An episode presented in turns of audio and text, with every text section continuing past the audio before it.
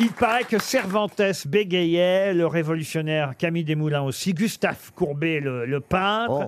José Maria de Heredia, Antoine Blondin, ça je le savais, qu'il était bègue. Ah. Euh, C'était peut-être le plus facile dans la liste que je vous ai donnée. Euh, François Bayrou, évidemment, je ne voulais pas donner, ça aurait été trop facile. Carlos, je suis surpris, j'ai Ah, jamais- moi aussi. Bah oui, j'ai parlé Bah si, si, re- Rosalie, Rosalie, oh, re- Rosalie, Rosalie. oh.